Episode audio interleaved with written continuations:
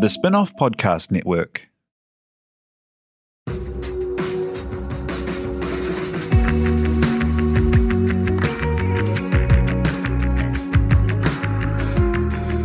You're listening to Business is Boring, a podcast that reckons it's anything but.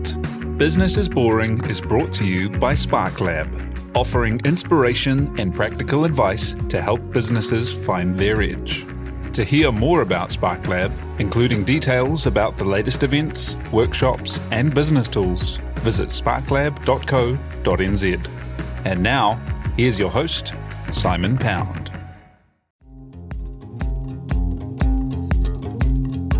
You're listening to Business is Boring, a podcast that reckons it's anything but. Business is Boring is made by The Spinoff with help from Callaghan Innovation. Here's your host, Simon Pound. Solar power is pretty amazing. There is this super abundant, super powerful source of energy shining down onto every roof. For a long time, though, although it made a lot of sense in theory, it wasn't quite there in practice. It was that it took 20 to 30 years to pay back the investment for the panels and kit for the average homeowner, and by then you might need to replace them. And battery storage of the power or the ability to sell back your excess energy to the grid were crucial factors that needed work. But times have changed, and solar is now becoming a real and preferable option for many more homes and businesses. It now takes maybe seven to 10 years to recoup the investment, and then you're well ahead. New Zealand, though, is still a long way behind other countries, with about 1 to 2% of our houses solar, while in Australia, that number is closer to a quarter. But it's picking up pace, and today's guest is part of the reason why. Luke Nutting is an electrician who eight odd years ago saw that solar would be the future. He went from being a man in a van to now leading a company that does 20% of New Zealand's solar installs, with 80 plus staff around the country and big plans to help create an alternative energy choice by helping people sell their excess power back to the grid. Luke Nutting, CEO at Lightforce, joins us to chat the industry, his growth journey, and where solar power is going. Tēnā koe, thank you for joining us, Luke. Kia ora, Simon. Thanks for having me. Hey, th- thanks for jumping um, jumping on a, a Zoom from um, your home, and that's that's very much kind of how you started out the business, eh? Um, starting a, I, I read in an article that you started on a salvage door on trestle tables in the lounge of your flat. Tell me about how you um, how you began uh, Lightforce and what led you to go, hey, this is going to be a thing. Um, well, electric electricians are really. Um, it runs through the family. So dad was an electrician, brother was an electrician. So naturally, I sort of fell into being an electrician. Um, and I left the UK at 19 and went off traveling and ended up in Australia. And solar was just starting to take off there. It was sort of 2008 and they'd just released the government grants. Um, and I left Australia 2010 and moved to New Zealand. And one thing that was very clear arriving here is that there was just no solar. No one really knew anything about it. And I just saw there was a there was a huge gap in the market to try and drive it forward. So yeah, that's what I did. I changed all my qualifications over from the UK and set um, set out on my journey to become a qualified electrician in New Zealand, and that took me probably two to three years. And then it was sort of about eight years ago, we um, yeah created Lightforce and in my little shared flat in Grey Lynn uh, my repurposed door, set my desk up, and um, yeah, away we went. How did you get started with the company? Because um, you, you, know, as you said, solar uh, installations eight years ago weren't that kind of um, common compared to other places. Like, what? Why weren't they common? And, and and how much more? Set the scene for us for kind of how much more expensive or difficult it was just kind of eight to ten years ago. Um, so yeah, back then it really was. Uh, it was double the price what it is now. So you're talking twenty panels back then was sort of twenty to twenty five thousand dollars. That same system now will be around that $10,000 mark. Um, so it was a lot harder to sell back then. There was no real payback as such. Um, what you had was the you had the early adopters that would would just buy anything, and those were the people buying at the time. The people that loved new tech and the early adopters. Uh, at the time, we did have to do normal electrical work as well because the market just wasn't there to just do solar. Uh, so we did we did bits of everything. We did electrical work and solar, and just started to grow as the market started to grow. As the solar market started to grow, we grew the business in line with that. And what what changed? Like, what was the kind of turning point where it went from being um, pretty much something you did if you were a believer in clean energy and liked being independent, or maybe you were on a farm that was really hard to connect up to the grid or something? You know, like it was it was a real fringe case kind of thing where it made a lot of sense. But yeah, what changed to make it something that um, that if you can afford to kind of um, finance it, makes it make sense?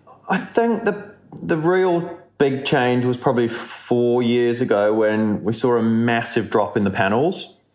Uh, probably a f- over a 50% decrease in panel pricing. And that's when batteries started to enter the market. Prior to that, we'd never, we'd never installed batteries eight years ago. Even six years ago, we didn't install batteries. There was talk of them coming, but no one was installing batteries. Uh, the economics just weren't there. Uh, so it's probably yeah, about four years ago, the batteries started to enter the market, the panel price dropped, and then all of a sudden, you were seeing, um, you know, 10% ROIs, 15% ROIs, and the economics were then starting to make sense.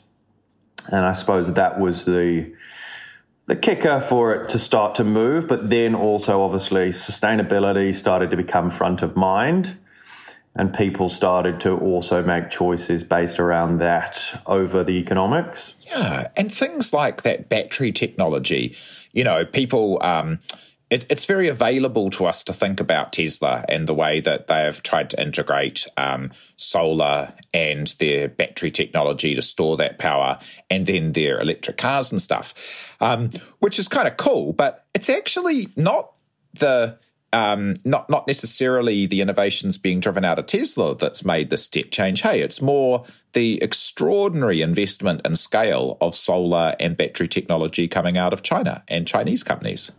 Yeah, so China are definitely leading the charge. Um, China's got more solar than any other country in the world, and it's it's changing rapidly. Um, you know, you really do have to stay at the forefront of watching what's going on. Otherwise, you know, if you're not watching what's going on, you you can get left behind.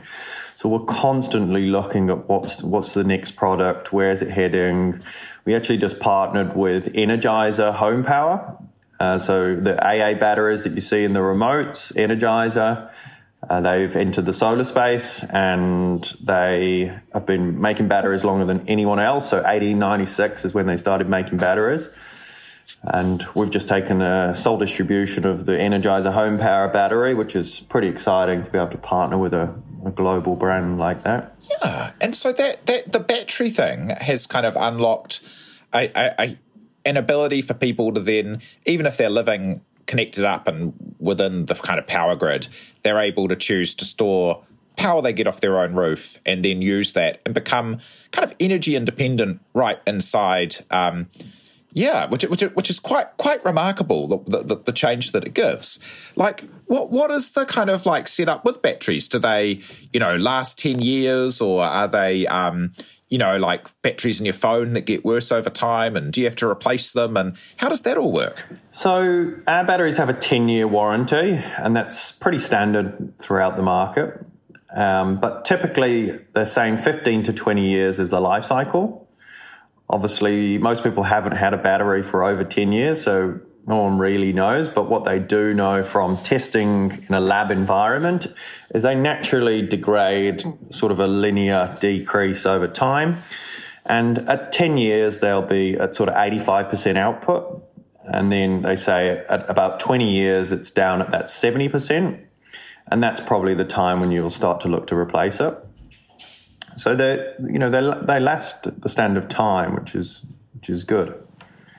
And that And that battery um, setup allows, you know, not only solar power to be a really kind of viable thing because you want to be able to have power at times when it's not sunny, obviously, but then there's that possibility of selling your excess power back to the grid. Can you tell me what stage that's at? Because that's something that, you know, power companies haven't really made very easy for people who've been generating their own power in the past. Yeah, so power, selling back to the grid once you've got a battery, um, it doesn't really make any sense because what you want to do is you want to store that energy and use it in the evening because you only get paid sort of 7 to 12 cents to sell to the grid. But if you're buying energy from 25 cents to 35 cents, then it doesn't really you know make any sense to sell to the grid, come home and buy it back. So the idea is store it, use it, and sell as little to the grid as possible. The retailers are now starting to move on the on the export credits, and they are starting to slowly increase. And that's just given the volatility within the energy markets, as you've probably seen over the last 12 months. It's a hot topic and you know we we did have the the lights go out maybe eight weeks ago to about thirty five thousand homes when apparently we ran out of power.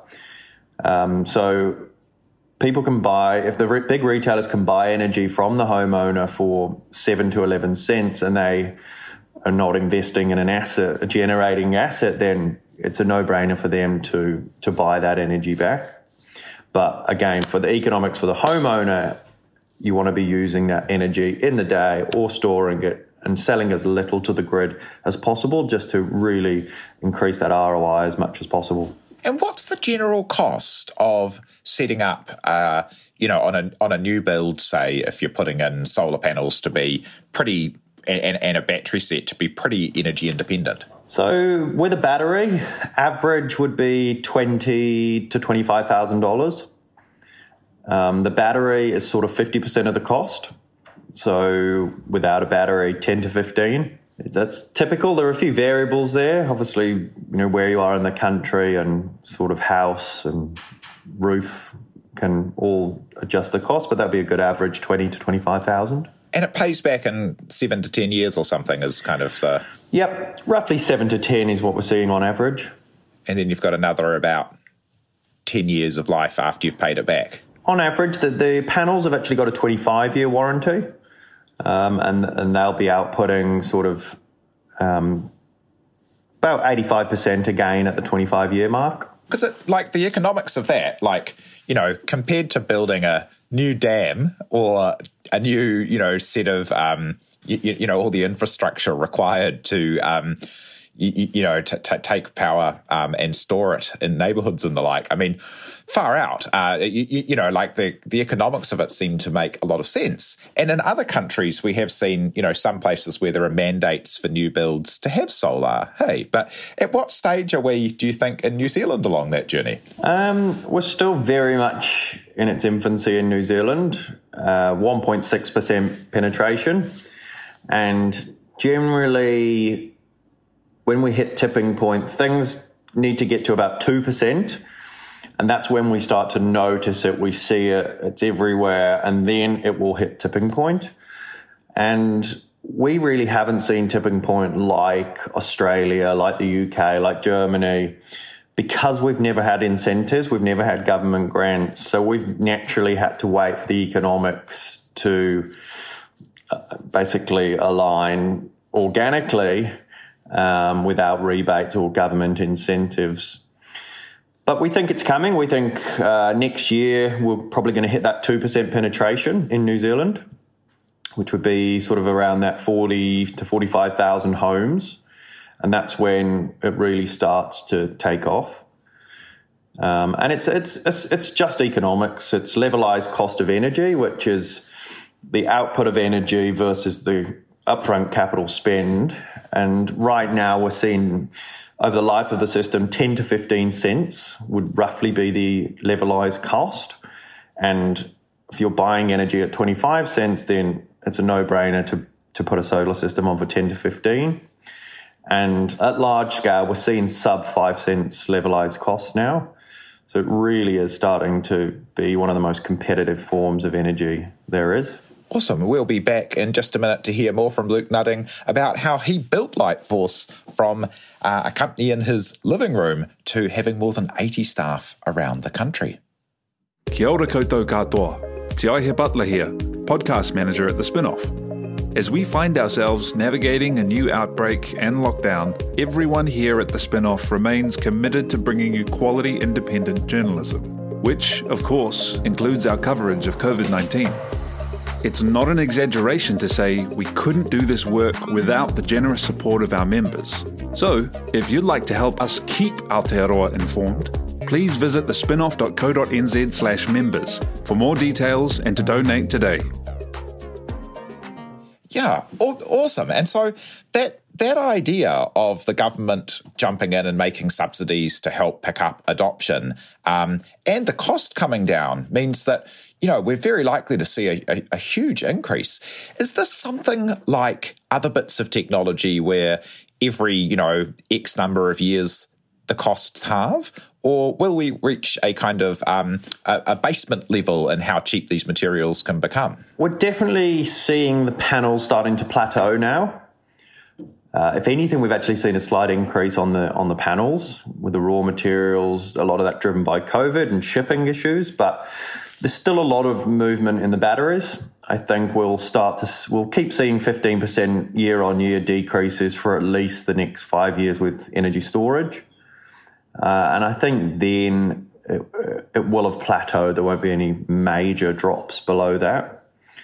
Um, one thing in New Zealand is labour is is expensive and hard to find, and that's going to be a constant problem for New Zealand over the next ten years. And how have you grown the company? So tell me about you know taking those steps from. I saw um, in an article that you described yourself as a man in a van, uh, which um, which I love, and then going from um, you, you know setting out on your own and kind of what did you do? Tell the world that you were interested in solar, and then people started to see you, and then kind of how did you build from there? Um, so we we originally, as I said, we were we were doing all sorts of electrical jobs and waiting for the market to sort of uh, flourish. And about four years ago, it started to take off. I I actually went and did a course with the Icehouse to, to give me the skills and tools I needed to to to take it to the next level, I was just a, a spark in a van driving around with half a dozen guys, but we we didn't really have a, a focus or a business plan or roadmap.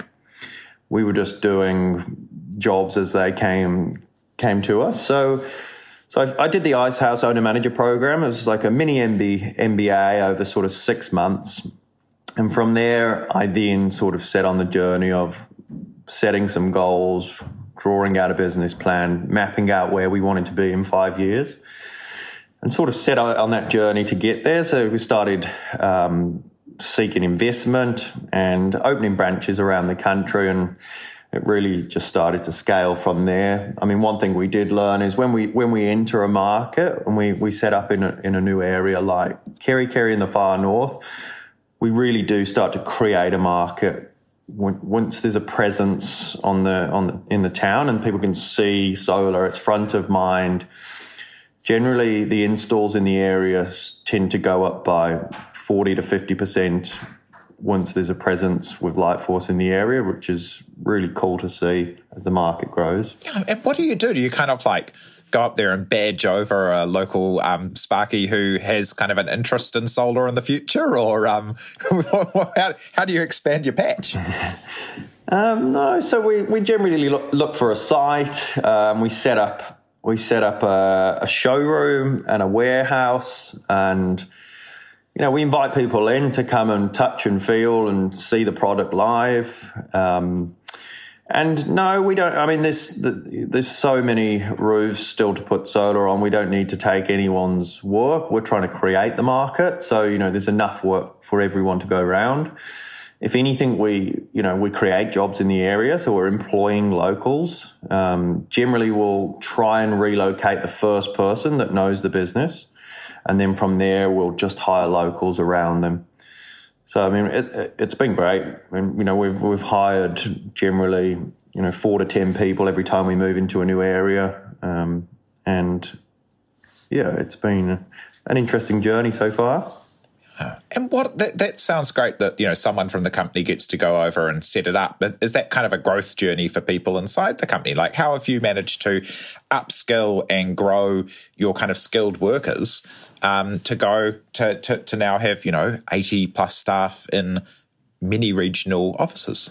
Well, it's a big thing for us internally. We actually do um, a night school every other week where we train everyone in the business on all different aspects. So what we're teaching Spark is about finance, and we're talk we're teaching finance about electrics, and so everyone in the business understands every nut and bolt and part that goes together to to create the business. And then we give them the opportunity to upskill. So they almost become mini GMs of the area. So, you know, we've got these electricians that want to run their own business. And by working for Lightforce and running a branch, they get a taste of what it's like.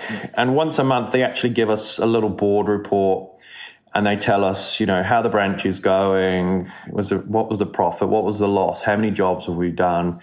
How can we improve? How's the morale?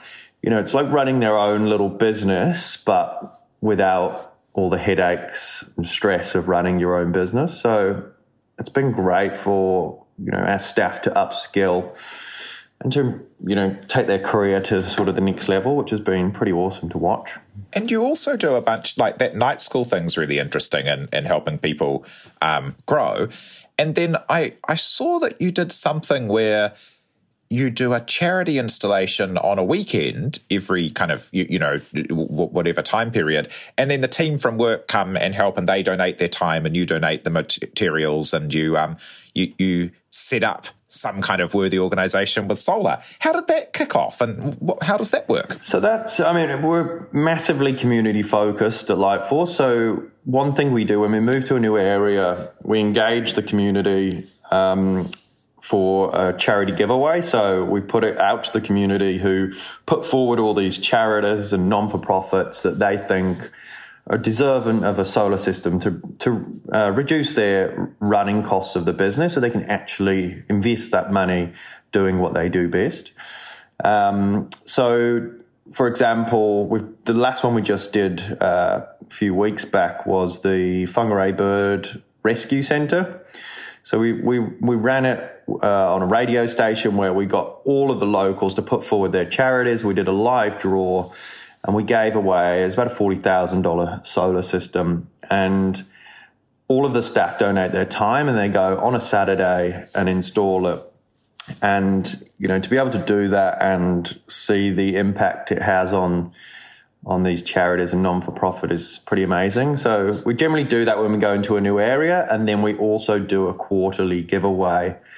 Um, and that's just random all over the country. So whichever, I think we're just doing Christchurch at the moment. Um, we did Auckland at the start of the year, so it's pretty cool. It's quite remarkable. Like um, I saw that you were doing now twenty percent of the solar installations in the country, and the fact that it's picked up to such a, a rate, and this is before electric vehicles even become the absolute standard. You know, we're in a country that's still buying a lot more double cab utes than we are electric vehicles.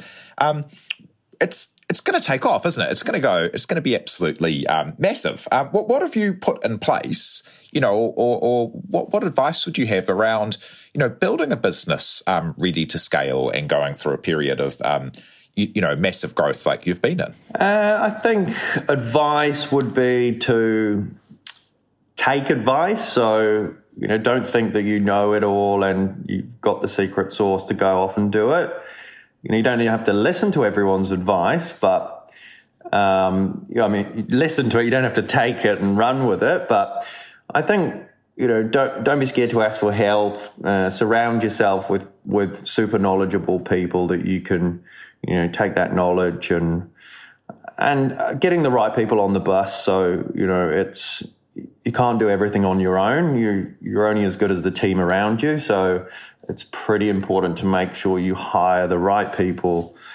Take your time hiring and make sure that they've got the skills to to get you where you want to go. Uh, and what's your vision for the future of the company? Where do you see uh, it going, and where do you see solar going in New Zealand? We see solar. Um, I mean, there's huge, huge growth coming in solar. As we touched on earlier, is only 1.6%. So it's been very linear for the last 10 years. We think next year, when it hits 2%, is tipping point.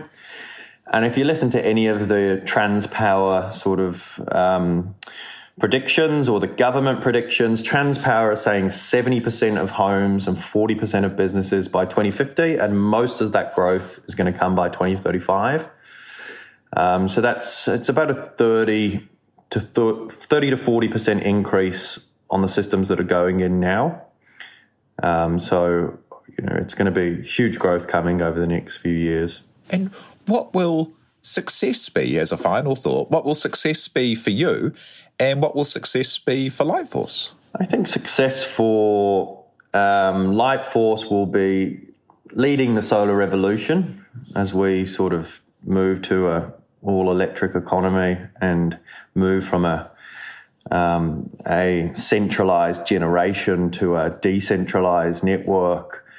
You know, I see us leading the charge there, and for me, success is, um, you know, watching uh, 80 plus, which I think will be 200 plus, 300 plus, and watching them, um, you know, grow their careers and their lives. When I talked about that mini GM, that's it's pretty pretty awesome to watch these um, people upskill and grow into who they're going to be. And we've just rolled out an ESOP plan across the across the business. So we are going to give everyone in the business shares into Lightforce, which is pretty cool. So you know, if we all do well. If Lightforce does well, then we all do well together, which is pretty cool. Oh, I love it. Yeah. And it must be so cool to be part of something that's, um, you know, a, a, a forward progress in the world. Yeah. No, it's, yeah. it's a pretty exciting time. So yeah, we're all pretty excited at Lightforce of what the next sort of five to 10 years holds.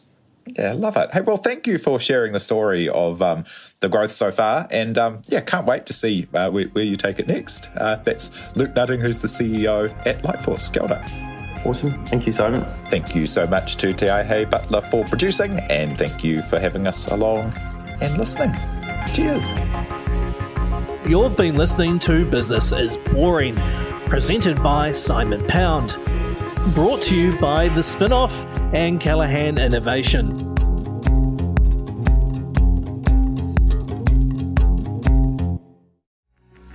From the Spinoff Podcast Network, that was Business is Boring, brought to you by SparkLab. Make sure you're following Business is Boring wherever you get your podcasts. And for more information on SparkLab, visit sparklab.co.nz. Are you making the most of your KiwiSaver investment? Generate is an award winning KiwiSaver provider with a track record of strong long term performance. Making a smart decision now could add tens of thousands of dollars by the time you reach retirement. Book a no obligation chat with a Generate KiwiSaver advisor today at generatekiwisaver.co.nz slash get advice. A copy of the product disclosure statement is available at generatekiwisaver.co.nz. The issuer of the scheme is Generate Investment Management Limited, and of course, past performance does not guarantee future returns. The Spinoff Podcast Network.